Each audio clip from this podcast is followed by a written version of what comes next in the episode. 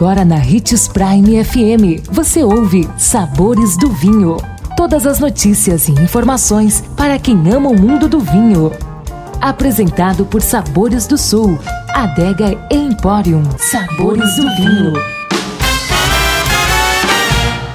Você conhece a história do vinho italiano? Sou Marlon Menegatti, sommelier internacional da adega Sabores do Sul Granvino.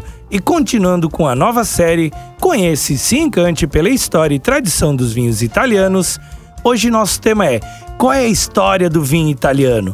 Mas afinal, como se deu a chegada do vinho no território italiano? A resposta para isso é bem simples: com os gregos, os vizinhos da Itália, também banhados pelo mar Mediterrâneo, colonizaram as terras que hoje são o que conhecemos como a Sicília, região italiana localizada em uma ilha.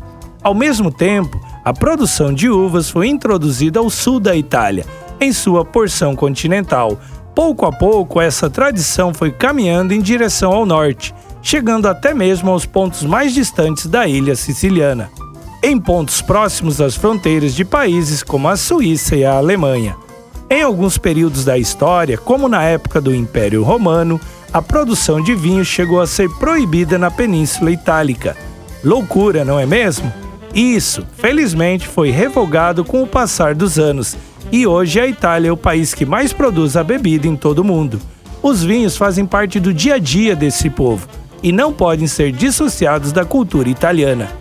Amanhã estaremos de volta com mais um programa sobre Conheça e se encante pela história e tradição dos vinhos italianos. Não perca! E se você gosta do mundo do vinho, siga nosso canal no YouTube, se chama Granvino Empório. Um brinde, tchim tchim!